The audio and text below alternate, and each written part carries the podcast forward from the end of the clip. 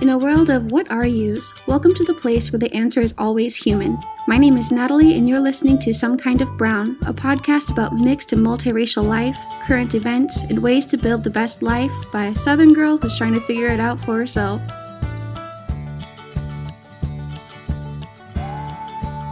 All right, everybody. We're back with another episode of Some Kind of Brown, and this month is National Hispanic Heritage Month in the US. So I have a special guest who's going to help me talk about these things. Sam, would you like to introduce yourself? Hello, I'm Sam Morrell. I live in New Orleans, technically a suburb of New Orleans, but no one has to know that. Uh, and I am uh, white and Mexican. I'm a mixture of white, but also um, Mexican on my mom's side.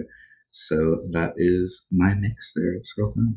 Do you know what white? Is that something that's important in your family? It's a mixture of Scottish, English, Irish, and Cajun French. I would say the Cajun French is most important to uh, that side because it's my dad's side. Um, both of his parents actually were Cajun French. My grandma actually didn't speak any English when she came over. So that's more important to my identity. The others are kind of just like heritages that I descended from, but it's not necessarily a huge part. Oh, so it's not like a part of your daily life and stuff. No, just a bunch of fancy white and, and Mexican on my mom's side. It's always it's always a funny question to ask when someone says they're white. You kind of have to go like, but which one? Exactly, because I feel like it's not focused on as much. It's also, I mean, for me personally, not focused on just because it's not something that I can personally look to and be like, oh, well, this person came from here. It's more like my grandma's parents came over from Mexico. My grandma came over from Nova Scotia or um, Acadiana, technically. And then I think my grandfather is definitely from New Iberia. I don't know exactly where his parents came over from. But it's like those are the main pillars, I guess, of my identity because I can point to like where people that I personally know or like where that came from. But the English, driver Scottish is always fun to throw out. I feel like with a lot of people who just say they're white instead of whatever they're culturally connected to, maybe they're not culturally connected to, those people come out of the woodwork when it's Oktoberfest or St. Patrick's Day, and then everybody cares. Exactly. as soon as there's a cultural celebration, they're just like, I am exactly 132nd German, so I feel a really strong connection to it. And like the rest of the year, they're just like, I'm white, it's whatever. Yeah. it's a weird phenomenon to me. I don't hear anyone's Irish until is it February when it's St. Patrick's Day? And then everybody's Irish. exactly. Everyone's Irish. They like really dig in, do a whole 23andMe so they can just celebrate. And I'm like, you can celebrate St. Patrick's Day like normal. I, it's fine if you want to. But it's always interesting, like you said, like people who don't really identify strongly, or at least most of the year with that. And then they suddenly are just, well, um, I'm broken down exactly like this. I have like a huge stake in this holiday right now. It's not like good about it. It's just like really funny to me. I always hate when it comes down to blood quantum, but that's a conversation for another story. While we're talking about identity, how do you actually identify yourself? If someone were to ask you what your ethnicity is, do you go into a full background or do you say you're mixed? I usually go into the background just because there's not much to it. I'm usually just like white and uh, Mexican on my mom's side. On like official forms and everything, I'll usually try to opt for multiracial. I guess that's if anything, what I would be most comfortable with. Although in person, I just usually kind of break it down. I understand that. I, I go for multiracial as well because sometimes I don't know if it's just because the dialogue around the term mixed. When I say I'm mixed, people go, "Oh, you're black and white." I'm like, ah, actually. I mean, now that you mention it, that's kind of why I stick away from it because it's not an official term for that, but it feels like that's kind of what people commonly identify it with. And I'm don't want to like step over anyone's toes. So I kind of never use that term. I usually just use multiracial or multiple, uh, whatever option they have on that. And that just feels a bit more comfortable or a bit more uh, real to me. I like to use multiracial because I am a equal or less black than I am Cherokee. We're not sure because there are a lot of record stuff, but I can trace my ancestry back to a roll, so technically I could register as Cherokee. But going by mixed, I think that the dialogue definitely needs to open up to include more people. Like if you're Korean and black, you're mixed too. If you're like Mexican and anything else, you're mixed, you know. Exactly. Like they have a lot of different combinations, especially now. I mean, especially New Orleans is such a melting pot. I feel like I've met a lot of people from a lot of different backgrounds. So it's kind of, I guess, opened my eyes. I'm just used to that. But it is definitely kind of a narrow term and it's not like officially like that. It's just, I mean, how people feel about it, how I feel about it, even. So it is interesting. Well, if it ever opens up, maybe we can go back to mixed, but multiracial seems to be a good hat to wear. Yeah, we'll go back to the drawing board upon new information. Yes. we'll hold a national meeting and have it like, listen, we need to talk about mixed, please, for one second, so I can call myself mixed and not be limited. Circling back to mixed, is that me now? I love that. We'll talk about it. And speaking of labels, I did want to briefly talk over terminology because I do have listeners that come from outside of the US and even inside the US. These terms are relatively new and developing.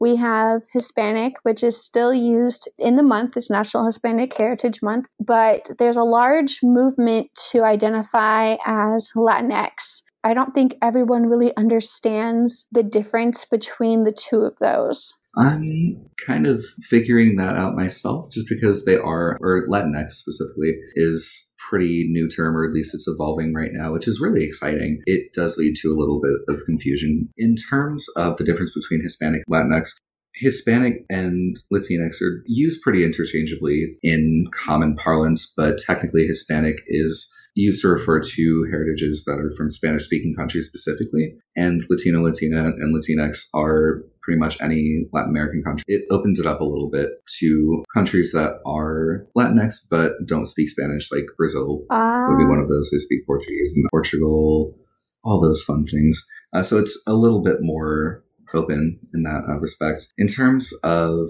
Latinx, Latinx, I can't figure out how I say it because I usually just type it. that's, I believe, created to be more gender neutral since Spanish is a gendered language, so Latino and Latina would be used depending on the gender of the person being referred to.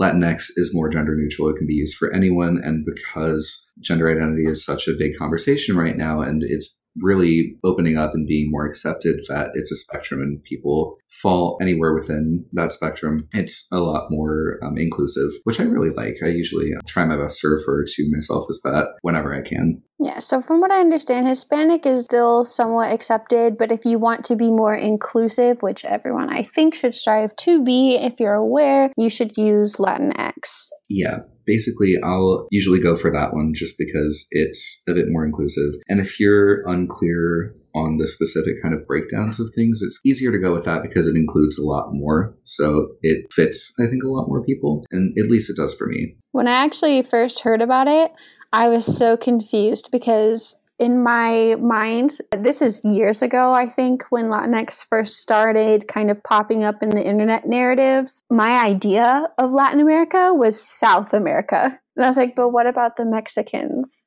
Mm-hmm because they're in Central America. so I was like, is are they not included? They have a whole different term for that. Yeah, but that, that's what I thought. I thought that Latinx was Hispanic is here's your Central Americans, and Latinx is like everyone below that. That's interesting, actually. I mean, that's that was a big thing for me too, just because it is kind of broken down by like the sections of like Central South America and everything. And I was a great student, so I was really like up on um, exactly where everyone was and who everyone was. So it was uh, definitely difficult for me growing up too. So I feel that, especially also because the language is evolving around it right now. It's been different. A lot of times I revisit it depending on who's kind of getting to it and who's explaining it, which is really exciting, but also really confusing. So I'm, I'm right there with you. I think it, this isn't exactly comparable, but I feel like the Latinx community is going through some of the changes that the LGBTQ plus community start going through. So, like, once you start talking about awareness, you start adding in things and you start being more inclusive, and the terms themselves have to start becoming inclusive. It, has been very interesting to watch. I, I, they're not the same situation, but I feel like they're going through the same growth process. Exactly. And I mean, as someone who's part of both, it's really interesting to watch from both sides because you're right, as I guess national conversation really opened up to include more gender identities and sexual identities, um, sexual orientations, you start, you know, either creating or revisiting language that'll be more inclusive, which I think is, I mean, only a good thing. And it's interesting because language always evolves, but it's evolving like right now around things that people just use to identify themselves every day. So it's really common language too.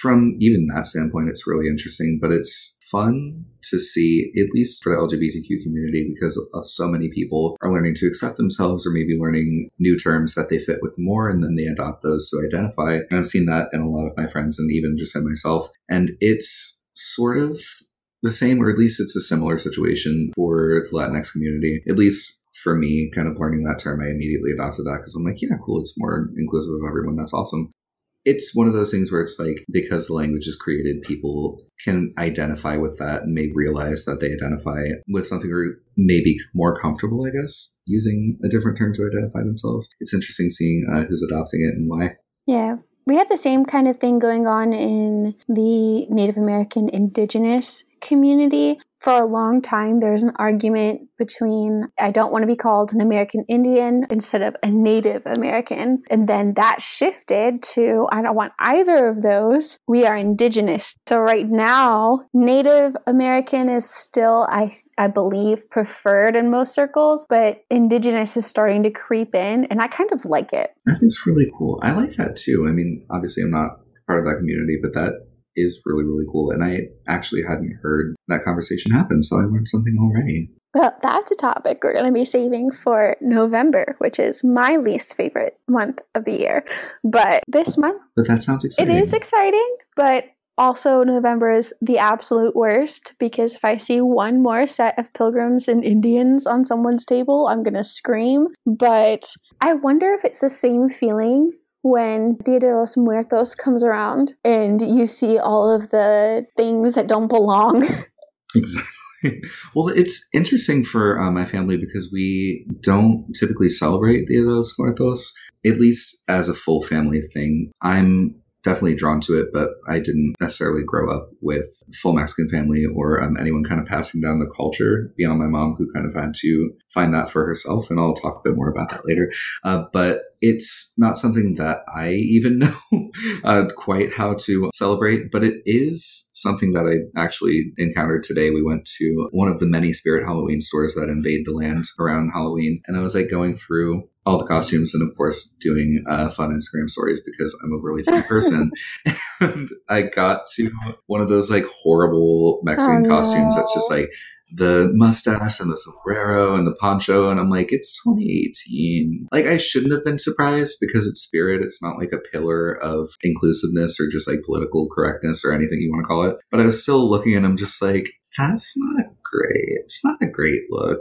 That was that's more kind of what I'm annoyed by, just because it's such a lazy stereotype too. And I feel like we even like this year and the past few years we've had such great strides in Latinx representation that like you should know. You should know by now. I don't trust anyone who would laugh at that or go back to that because it's like I'm not mortally offended, but I am like that's stupid as hell. We should all know that but apparently we don't. Well, we have, in addition to those terrible sombrero mustache costumes, you also have this crazy sugar skull fascination. Yeah. They do. That people have, and they bring it out for Halloween, and I'm like, that's one, not the right day, and two, what do you know what you have on your face? exactly. A lot of them are ugly too. I don't want to bash anyone for trying their creative spirit, but I we do need to sit down and talk about why you have that on your face.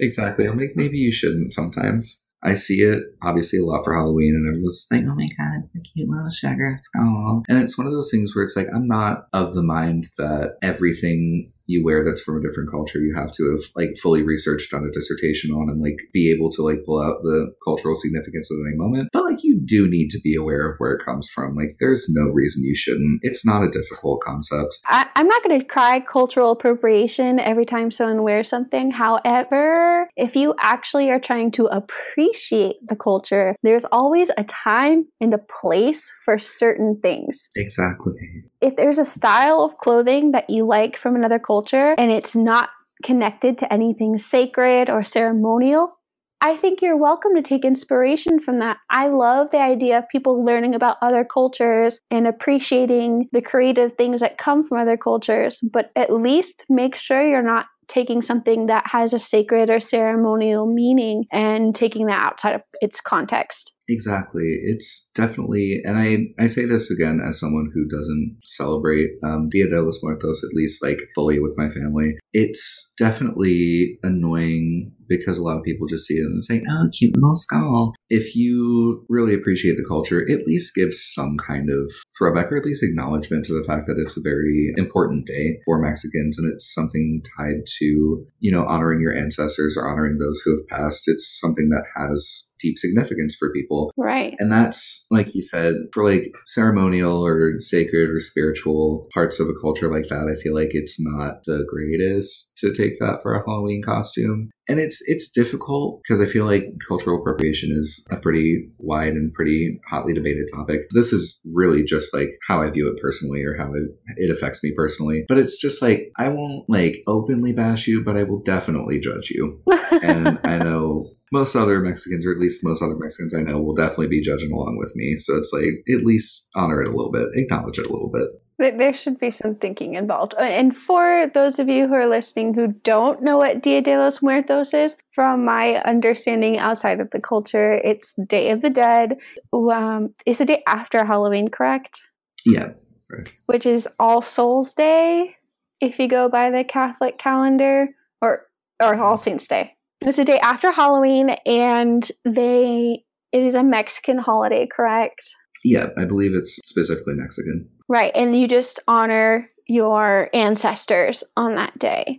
So, and then you bring offerings of food and stuff, and it's a day where you can kind of eat with your family here and your family beyond, kind of. Exactly. It's really um, a beautiful holiday, and it's a way of celebrating the dead rather than just mourning them, which I think is equally important. And it kind of keeps the family lines going, at least in my opinion. It keeps everyone together, even if, you know, some people have passed. There's a way to honor them and a way to feel like you can communicate in some way. You, you can leave them offerings and you put them on the ofrenda, which is a kind of altar recently the movie Coco came out, not to you know do some uh, Pixar promotion. And even if you want to just watch that, that's a good uh, basic understanding of what Dia de los Muertos is. Even just Google, it'll give you some good information. But that's kind of the the gist of it. And it's really beautiful, and you should definitely look into it. Even if just for the for the sight of all the beautiful food and costumes and for the culture. Exactly for the culture. Hashtag for the culture. well, on the subject of Halloween in Dia de los Muertos, I actually want to get your opinion on a recent controversy. My Twitter is full of people of color from different communities, so I don't know what other people's Twitter feeds look like, but for a good solid week, this blew up on Twitter. There is a company that was selling sexy costume from a handmaid's tale which if anyone has heard it of Handmaid's Tale or hasn't heard of Handmaid's Tale is supposed to be a social commentary on what the future could be like if we return women to the way they were treated before, actually, even worse, as just vessels to make children, basically. So they took an outfit that's worn by the women who are fertile and are forced to be slaves and and forced to bear children for the families with women who are infertile. And there was so much public outcry about this sexy costume. And, the company actually did come out and apologize. They're like, we wanted this to be a feminist statement of empowerment, but it missed the mark.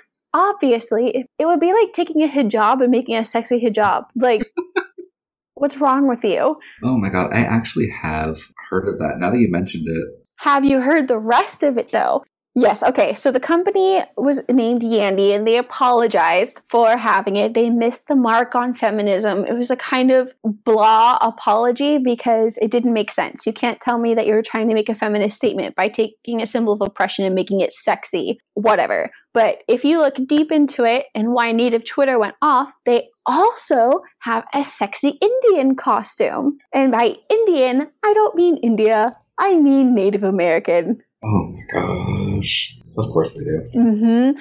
so Native Twitter was like, okay, so you're sorry for taking the Handmaid Tale outfit, but you're gonna leave other racial things on there. And there's been no reply from Yandy. So apparently, the voices of Native Twitter is not as important to them. That's not great, to put it mildly. I would think because also it's at least in my opinion the um the handmaid's tale costume is in poor taste to the extent that i would venture a guess of like what on earth were you thinking creating this costume but it's not necessarily a racial like identity or a culture. I mean, it is all women, so that's awful. But you would think that they would take some soul searching and be like, well, if this offended people or fans of this TV show or people who know women or are women, maybe we should look into the other ones real quick just to see. Mm-hmm. I'm looking at their website now, and it's called Native American Seductress Costume. Oh, that's worse. Uh, yeah, yeah. And they have a sexy Jasmine esque. So, um, I would like to hear some protests from this community. Oasis Princess costume, where she's wearing like basically no clothes. There are two sexy ninja outfits. Oh god, that's not great. Oh, and now there's a Native American sweetheart costume, which has even less clothing than the sexy Native American one. How how do they do this? Yeah, I don't know. And the narrative right now is like, okay, so you're mad when white women get mad about something, but when other communities are being treated the same way, no one says a word. Oh, three. Oh, she's an assassin, not a ninja. She just looks like a ninja. Okay. She's a ninja styled assassin. It's a very nuanced uh, deal that they got going on. I'm looking on here. I'm waiting to see something that Mexicans can be mad about too, because we all need to be mad together. you know, you gotta share this. We gotta get on the same page. Again, hashtag for the culture. My favorite. but like that's that was what was so weird at least today when i like found the costume in the store. I know these have kind of been pillars of awful halloween costumes forever but you would think in 2018 and with the internet being a thing and like google existing they would have some kind of awareness that this is not great for business to have something so culturally offensive. Oh sam.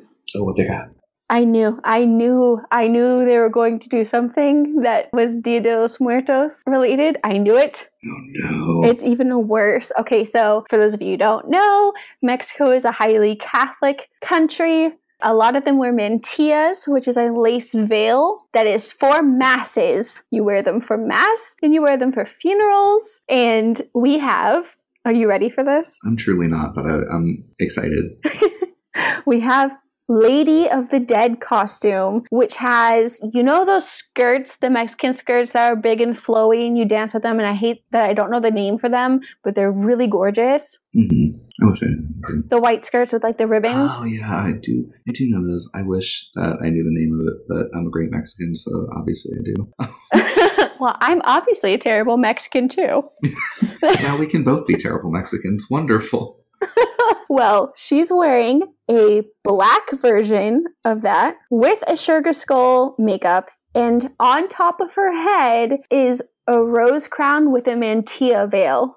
Oh my god. So. Yeah, do it. I actually looked it up because it was so ridiculous from how you described oh, it. Oh, do you see yeah, it? I looked it up and I'm looking at it, and it is somehow worse than I anticipated. I told you it was bad. I didn't have great expectations, but it's somehow lowered. It's truly terrible. And it's also a shortcut skirt. Like, it's mid thigh, I'd say. So it's like a cute little cocktail dress. It's also $80, which I find atrocious for this outfit. Um, but that's neither here nor there. Oh no, I think you're I think you found another one because the one I'm looking at is 42, which means they have two of these outfits. Wait, let me find the one you have because they have mu- oh, I see multiple on Yandy. It's Yandy, right? Mhm. And they I found another native beauty costume. She's wearing more clothing and carrying a spear, which uh not all tribes used. I love that generalized awful costumes. So fun.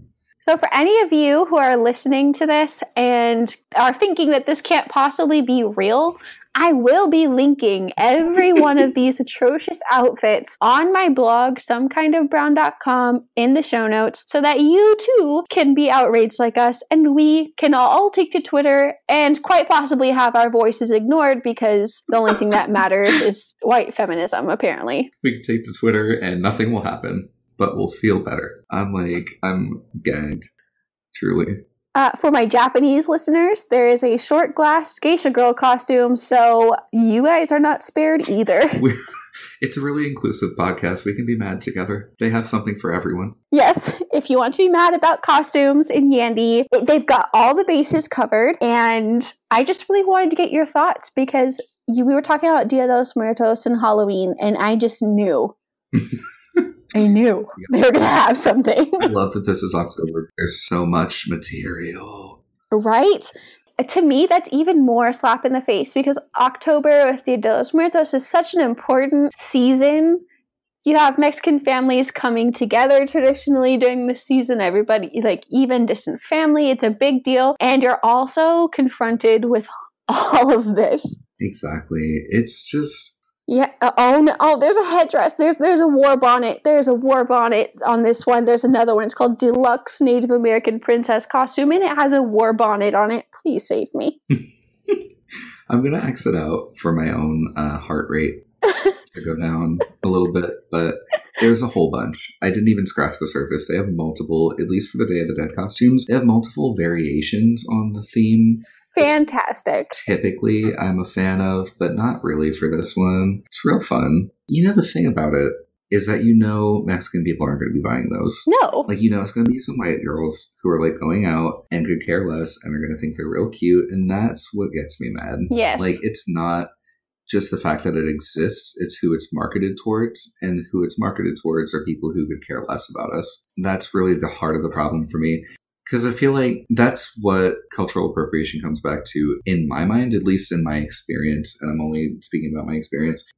That's what ma- makes me mad because it's not like the audience is not people who are in on the joke. Right. At least for Halloween costumes, we are the joke, and it's people who are laughing amongst themselves about it it's not great for anyone. I'm sure, I don't know if it's the same for you, but just when I see Mexican costumes or day, sexy Day of the Dead costumes or something like that, I know it's like a joke, but it's not one that I'm in on. It's not one I'm invited to. It's a joke about people like me mm-hmm. that y'all get to laugh at and then go back to not caring about us really. And that's that's what pisses me off there's like a lot, of, a lot of confusion between what is cultural appreciation and what is a cultural appropriation. If you take something that you like completely out of context from someone else's culture, use it however you want, and you're free to walk away again after using it and you're not harmed from it, you're not insulted from it, I feel like it becomes cultural appropriation. You've taken something that means something,